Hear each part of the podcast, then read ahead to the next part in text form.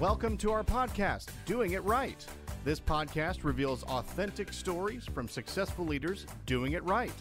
It's about their journey to become a leader, their choices, motivations, and lessons. In essence, how they built successful personal brands. Your host is Valerie Sokolowski, author of eight leadership books and nationally known as an authority on executive presence and personal branding. Let's get started. Here's Valerie.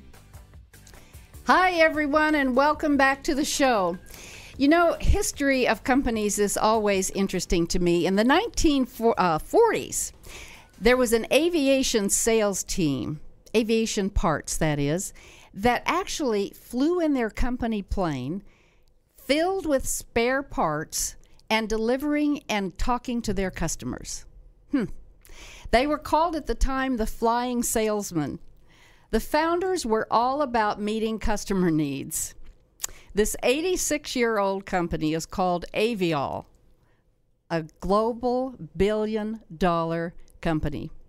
And so, my guest today is Eric Strafel, who is the president and CEO and newly named vice president of supplier management for Boeing Global Services. Eric, I'm so excited you took time to come today. Thank you. Yeah, thank you for having me, Valerie. Really excited myself. You're welcome. and I'm remembering when we first met, uh, you were so enthusiastic and so engaging, and you made the point that you're really passionate about getting all of your employees, and there are how many thousands? Yeah, a couple thousand employees now within within Aviall. Yeah. Right uh, and getting all of them really engaged so that they can understand and move toward the strategic direction. How do you engage employees? How do you do it? Yeah, you know, I think it started when uh, I was a Six Sigma black belt early in, my, early in my career, so I facilitated process improvement with employees. Okay. And when you do that, you get a bunch of employees together and you try to pull out ideas and help to solve a problem together. And I realized the power of the group and diverse thinking and bringing that together, engaging employees mm-hmm. to solve a problem. And then as I grew up in, uh, in leadership, I started solving bigger and bigger problems. And eventually, you're solving for where is the company going? Right. What's the vision? What's our strategy to get there? Mm-hmm. And so I think that carried through into engaging people uh, to uh, come along that journey to help us understand who we are, why we're going there, uh, who we're competing with. And the more we bring people along, mm-hmm. the more people are excited and passionate about uh, taking that journey with us. And then uh, what we hmm. try to do is recognize how everybody contributes, every team, every employee around the company as we go, and make sure that we thank them along the way. That's not easy to do in a big company. And it's interesting that I have a video mm-hmm. of you doing exactly this. It's a town hall meeting, and we got a copy of Eric standing in front of the employees talking about exactly this. So let's take a look. So, how do you recognize people for everything that they do every single day? So, I want to share a story about uh, going to McDonald's with my son up in Minnesota over uh, Christmas holiday this past year. So we were in McDonald's and they had some toy giveaway in a Happy Meal with my seven-year-old. And they didn't have the toy, there were like four versions of this toy, and they didn't have the one that he wanted. The only ones they had were ones he already had, so he was pretty upset.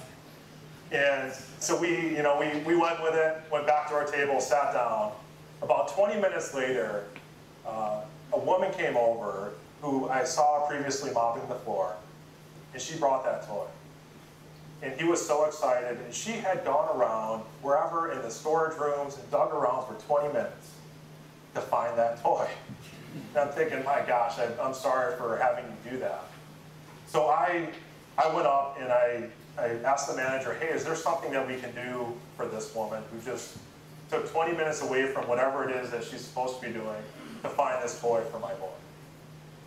So they said, yeah, there's a there's an employee recognition uh, gift card that we give out, and I think it was a $20 gift card or something. And so uh, I, I filled something out. The manager got a gift card. We called her over. Uh, my son is with me, and we gave her that gift card. She started crying. And I look back at my son, and if you have ever seen, I've never seen a seven-year-old humbled before, but the look on his face, like, I guess my toy wasn't that important, was pretty impactful. the, uh, that inspired me for the next 30 days to try to do something every single day for somebody. And what it reminds you of is what the smallest things can do for an employee. And so where I ask for your help is imagine if every one of you, every single day, just went up and recognized or thanked somebody for doing a good job. Imagine what kind of culture that would build for our company. Imagine what kind of brand that would build for our company. Eric, that's that's pretty cool. What was the result of that? Uh, you know, I think that was uh, that was the start of a leadership journey with where we were going as a company, where uh, we brought people with us, and they, they we walked the talk, right? So we we brought people together, uh, get out, talk to people, bring them along, thank them for what they're doing. It's something that you have to do consistently, day in and day out, month in and month out, year in and year out. And I think people uh, realized that it, it, wasn't the flavor of the month; it was part of who we are, and who we are translates into who we are in our market to our customers, and they see that. You know, so it uh, yeah, it's it's be, it really is who we are as a company. Well, I've I've observed that in in being a part of the company gratefully. And just take it outside of work. I mean, it isn't difficult to just smile at someone. Right, right. Or uh, what what are some things that you do outside of work? Yeah, like so that. you know, if you if you take the perspective of you know it's not about me and, and look at what other people are doing and just how you can help and, and make somebody's day, you have an opportunity every single day to just go out of the way and recognize somebody or you see somebody having a hard time with whatever it is. Mm-hmm. You know, I travel a lot. Uh, people just putting their luggage up in the storage bins, right, and, and helping them get it in or down. Uh, it's the simplest things that you know we it's not so much the act of doing it, it's mm-hmm. the act of uh, that person knowing that somebody is thinking about them and showing that they care. You know, so it's it's more the the meaning behind it. I think. I wish you were a passenger every time I fly. yeah, yeah, yeah. you know, it's um, it's always fun to talk to CEOs and ask them, did you always want to be a CEO? Did you aspire to get to the top? And so I'll ask that question. Was this something that you just were dying to do, is to become a CEO of such a huge organization? Uh, it was not. so I started out. I was an engineer, and uh, I, you know, early on in my career, I had kind of five-year chunks of goals. I wanted to be an engineer, wanted to work for a while, get my MBA. When I first got my leadership position, uh, I realized that you know what I I really like engaging a team and helping a team become successful. Mm-hmm. Uh, had a couple leadership roles, really appreciated it, and then I went out into a special projects role where I wasn't leading a team, and I realized you know what I don't I'm just not as passionate about it if I'm not helping others achieve their uh, their best selves and their potential, uh, and so I I realized that the the, the bigger the leadership role wasn't about the title it was around how can i make a bigger impact and as I uh, took bigger and bigger roles and responsibilities, I can make a bigger and bigger impact and create an environment where people can make a bigger impact. And, and you're doing that, and gratefully. It's when someone says to me, "Oh, Valerie, I, I I don't want to talk to the CEO or the SVP, and and they're afraid of a title. What would you say? Yeah, you know, I, I, think we strive to be approachable, and we don't talk titles much at all. When I introduce myself, uh, I, I've done uh, most of the jobs in the company, just spending a kind of a day in the life. Mm-hmm. Uh, I rarely throw my title out there. I oftentimes walk around with uh, my sleeves rolled up. And, Do you? Uh, and just try to engage with employees. You know, early on, I realized I was doing something right. I was walking through our, our main distribution center and uh, with a cup of coffee and I, oh, you know this is after I had already gotten to know a lot of employees out uh-huh. there and, and uh, would walk around and one of the employees came up to me and they said hey Eric you know when you walk around with a cup of coffee uh-huh. that tells us you're not out here to do any work so you know leave it back in, in your office and so I was a good point and That's I was excited that one they felt comfortable telling me that uh-huh. But it was a good it, you know it was the perception of hey if I'm out there with a cup of coffee I'm not here to do any work where you know, oftentimes I will go out and uh, I'm, I'm there to engage employees and talk and listen and see how we're doing. And uh, so uh, that was the last time I brought a cup of coffee out with me. That's fun.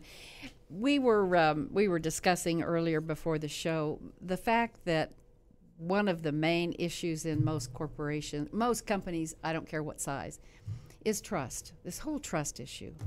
Um, I'd like for you to talk about how to build trust. There's a great quote by someone I know you like, Simon Sinek, And here's what it says it says a team, you love teams, is not a group of people that work together.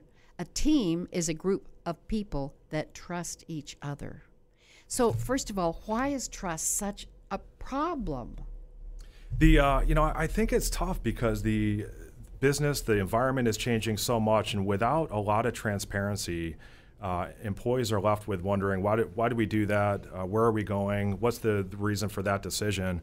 And it it uh, breeds uh, the perception of maybe hidden agendas, and it, it breeds misalignment in the organization. Mm. So I think a you know a couple things I learned about trust. Uh, one thing early on is that uh, if you want to be trusted as a leader, you have to start by extending trust if you don't actively show that you trust other employees and uh, and and walk the walk there, so if I if I walk up to an employee and they're you know on their phone or whatever, I'm in they're uh, you know supposed to be doing work. I'm going to assume they're doing work, and I'm not going to go any further with it. I just I'm going to extend trust to them, and I feel like I need to do that if I ever want them to trust me. Mm-hmm. And uh, if I get up in front of a room of employees uh, for the first time, new team, whatever uh, I will say, hey, I, I realize uh, I need to earn your trust. Uh, you have mine. I'm going to share with you as much about the company and where we're going and why as we can. I'm going to trust you to do your best to get there. And uh, over time, I hope uh, through transparency, you will learn to trust me. And so it starts by extending trust. And then the second thing is um, I started to, I guess, as a, as a continuous improvement leader, started to write on whiteboards. And so I would solve problems, and now even all the way up to the, the company vision and strategy, uh, draw it out on a whiteboard in a in a big open room where anybody can see, and then I will leave it on the whiteboard. You know, aside from financials or other things that we can't share, um, you know, I, I, want people to see that. There's no reason that people shouldn't see where we're going and why, and, and the things that we think about and what we consider. And the more we can communicate that, the better. It helps people feel like they're part of the journey and uh, and I think that helps build trust too. A whiteboard, and where is it in the building? All over. So really? uh, yeah, so we have that's uh, vulnerable. We have whiteboards all over the place, and uh, where we didn't have whiteboards, uh, we have whiteboards on rollers uh, that we will bring in. And you know, part of it, I'm also very visual, so a bit of it is is me and how I think, but you know, oftentimes the the more you can simplify a strategy or a concept, the better.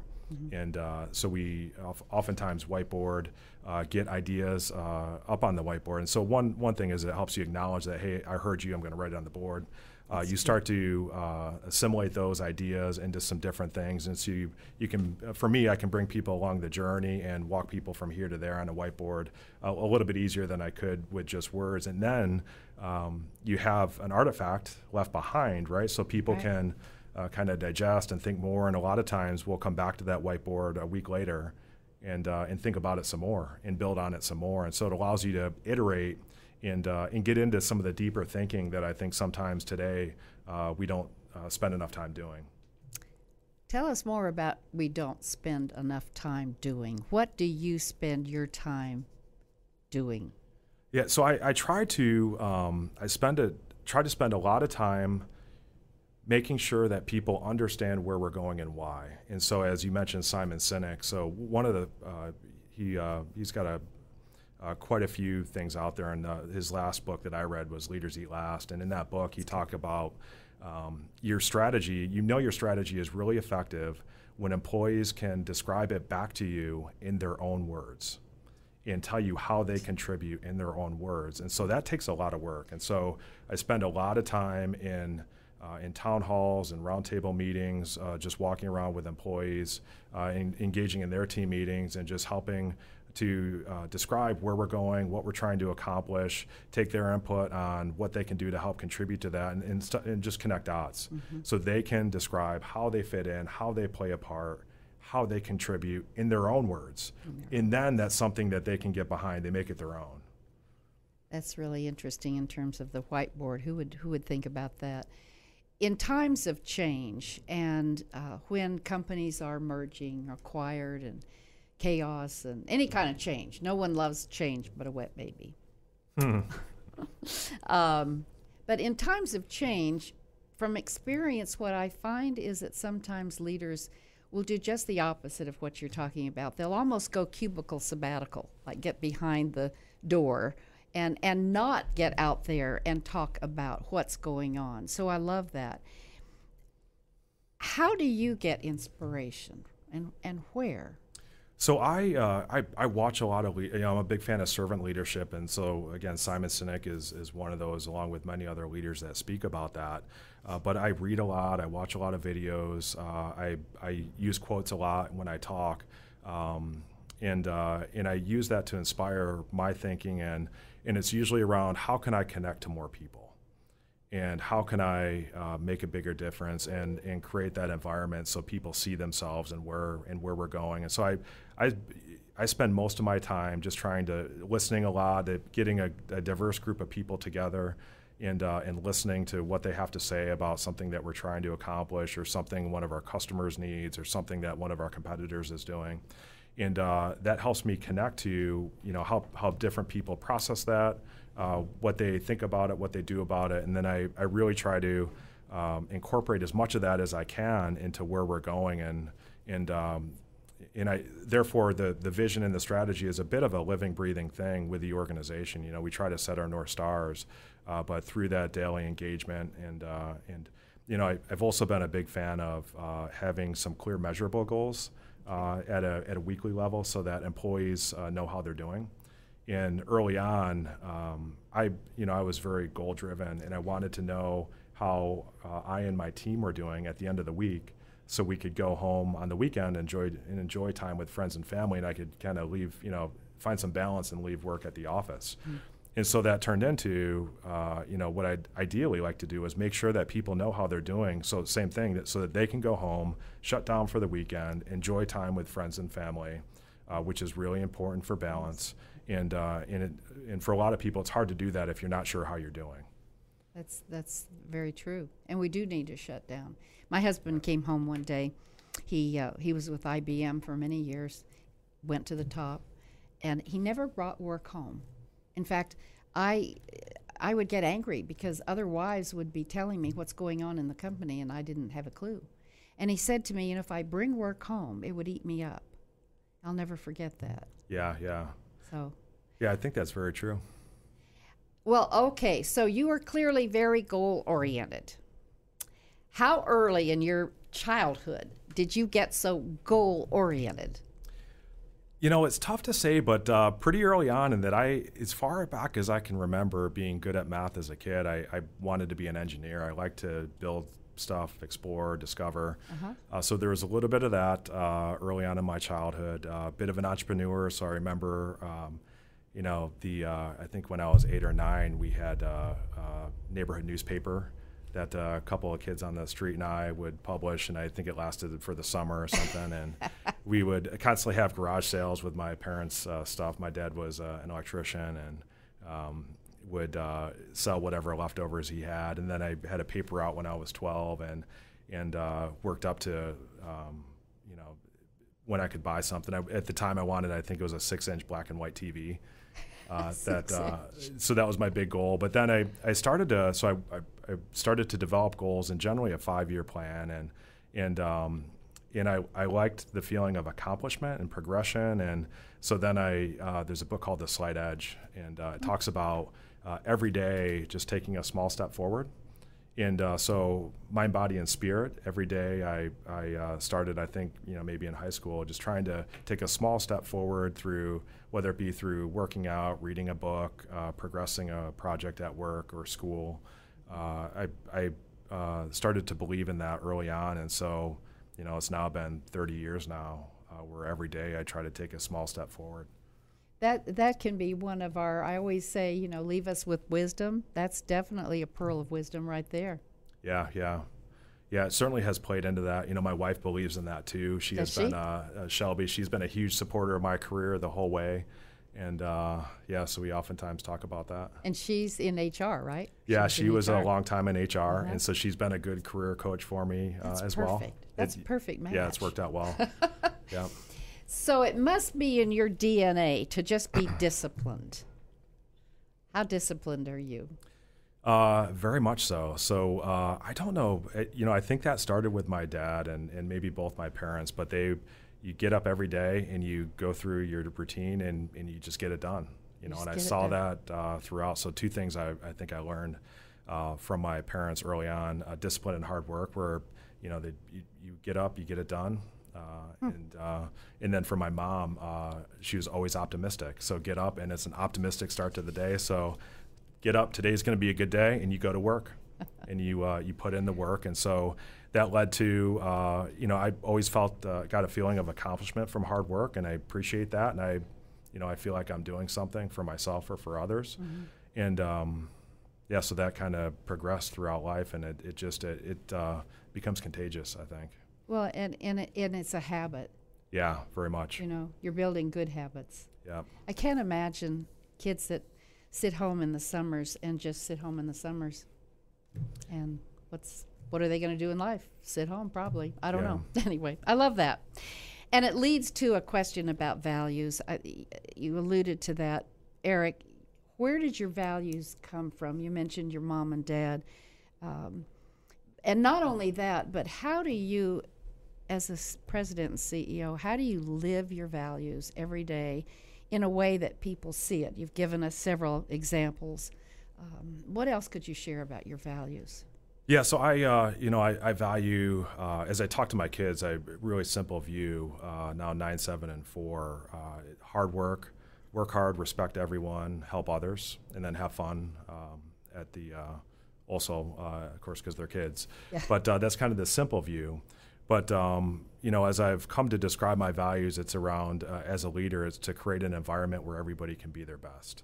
That mm-hmm. means investing in people and uh, and not just talking about it, but really investing through coaching, mentoring, resources, skills, um, the environment, uh, creating an environment where people support each other, and really uh, really walking the walk. And then um, for congruence, uh, I, I found that it really I talk a lot about what I believe and so my values, you know, I had to think uh, for a while. What what do I really believe? Mm-hmm. And uh, what I believe uh, aligns with my values, which feeds into my character, and I, you know, and I constantly reflect on that to understand what kind of authentic leader am I, and how can I talk about that. And so I spend a lot of time thinking about whatever the value is, hard work. Why do I believe that? And uh, and you know so the transparency why do i believe that? And the transparency goes back to a, a bit of the, the, the trust uh, idea where uh, how do you break through hidden agendas? And it, have one team working together towards a common goal and and uh, you can't do that without transparency.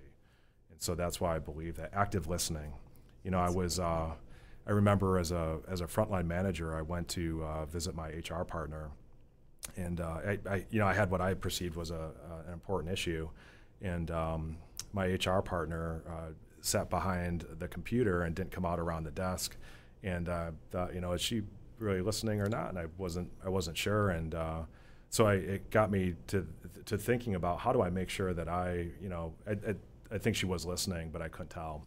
Uh, so uh, now I, when somebody comes into my office, I walk around my desk and I don't, uh, I don't sit behind my desk just because I want them to know I'm, I'm here to listen. Mm-hmm. And then uh, as I'm listening, I'm not constantly processing what I'm going to respond back to. I'll listen. I'll, I'll, tr- I'll, truly try to active listen and understand, and take a pause, and then sometimes uh, reflect back to them uh, what I heard. Sometimes maybe kind of lead with a question to understand more. But uh, it, it's things like that the, uh, that have led to my values and my beliefs that I, I will openly talk about a lot with, uh, with all of our employees. What do you do when there's conflict? How do you handle conflict effectively so that it's productive conflict? Yeah, so I, I am a big fan of aligning on where we are trying to go and what we are trying to accomplish in the higher purpose, mm-hmm. and then recognizing that there are different perspectives. There's not one right path right? And the more we can have different perspectives, which could be perceived as, as, conflicts, all that is good because it allows us to consider other alternatives and then figure out uh, the best way to go. And then uh, recognizing that we probably won't get it right uh, the whole way through. The fact that we've considered other alternatives means we have some things to fall back on and some different ideas and different approaches. And so uh, I, I think uh, we try to promote that, hey, different perspectives are really good. Recognize that, uh, let's figure out that uh, align on what we're trying to achieve and make sure we all understand that, which is our higher purpose.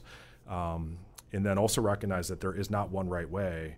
But uh, as an employee told me in a recent roundtable, uh, the strategy doesn't have to be perfect, but we just have to align and go consistently together. I like you know, it's that. not about it, it's it's about working together as a team. And if you look at even the sports analogies, it's not always the team with uh, you know on paper with the most talent that wins. Uh, oftentimes, it's the team with the chemistry that believes in each other, uh, that is aligned and working together uh, that wins. That's that's. I'll remember that next time I have conflict with someone. Back to discipline for a minute. You haven't mentioned your your martial arts. Yeah, so How'd you get into that? So I was uh, I was a wrestler growing up, and so that is a lot of personal discipline uh, from a young. I think I started when I was uh, maybe six, and so that's a lot of uh, daily discipline, and that kind of fed in. And I saw the daily accomplishment from that, and you know where I, I wasn't the best uh, for a while after years and years. You you see that uh, through. You know I, I'm a fan that hard work over time wins out, oftentimes just over raw talent. Um, you could debate that, but I, I do think that uh, anything, you know, it sometimes takes years, but if you are persistent for years, uh, you can achieve uh, things that you don't think you can do. So I think that's where it started. Uh, then I got into, as I um, uh, got into my adult life, uh, that transitioned into martial arts, which you also have to be highly disciplined. And so I think it kind of fit my nature where you walk in, leave everything else outside. Uh, and then it's just you and the people in front of you, and you're everybody's looking for personal growth and development and the discipline to hone in on skills and mastery and get better. And and I've been doing that now for um, 11, 12 years, and uh, and it, it, just fits my fits my nature.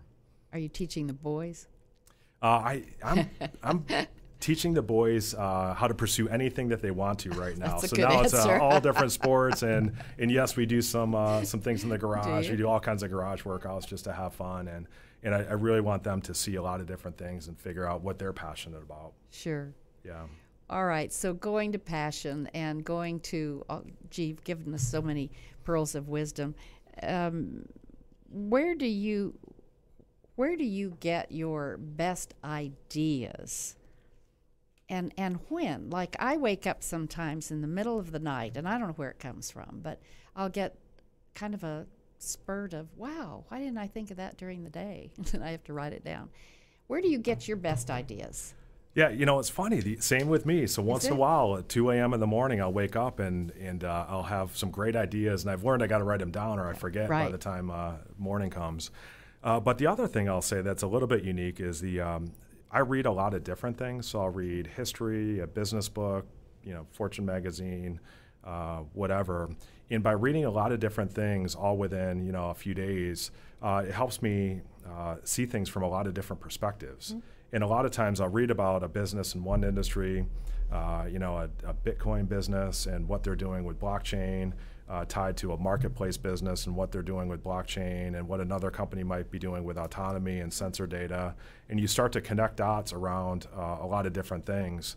And uh, as, as a lot of people have said, innovation oftentimes is just connecting different ideas together to do something new. And uh, so I, I intentionally uh, read a lot of different types of things. Um, you know, and I, I switch, I have probably 10 books or magazines going at once. And I Oh, find that's how I get a lot of different ideas, just connecting different things together. Are you going to write a book? You should write a book.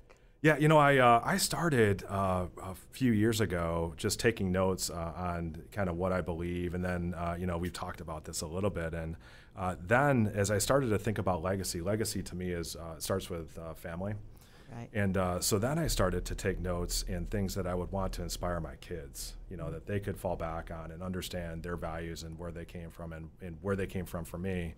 And so uh, I, I wasn't much of a journaler, but as I started to write that down, I eventually, uh, it kind of became my journal. And it was uh, all about the legacy for my kids.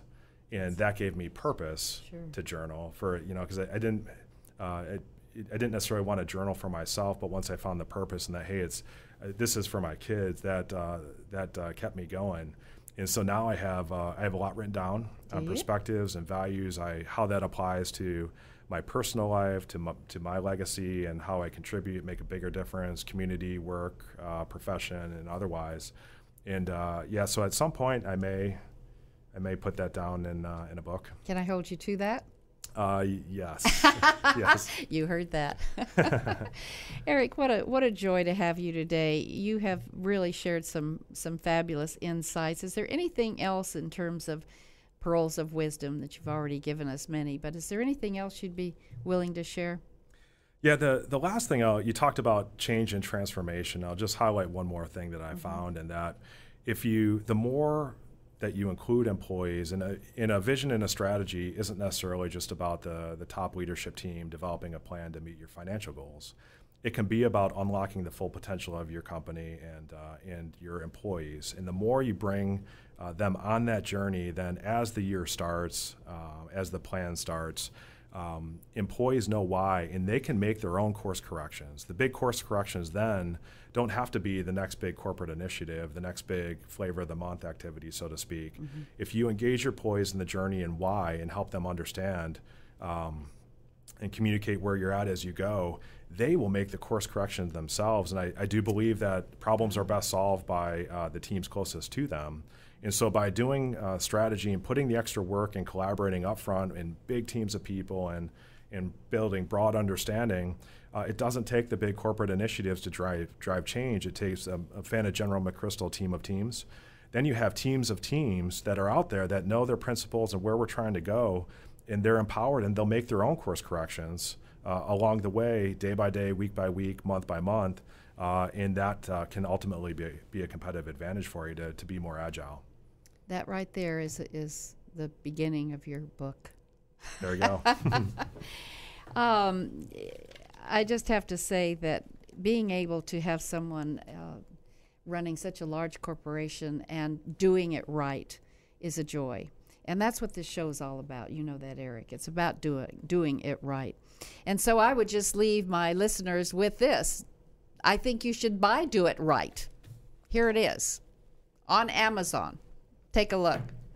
I want you to tune in next week when we'll have another wonderful example of someone who is living life authentically, doing things the best way they can, and making a real impact and difference. And so, in the meantime, stay authentic, have a great holiday season, and we'll see you then. Thanks for listening. To receive Valerie's voice, free monthly leadership tips, and to learn more about her leadership programs and coaching, visit her website, valerieandcompany.com. Next week, we'll be here again to inspire, engage, and equip you with teachable points of view from successful leaders who have been doing it right. Until then, lead authentically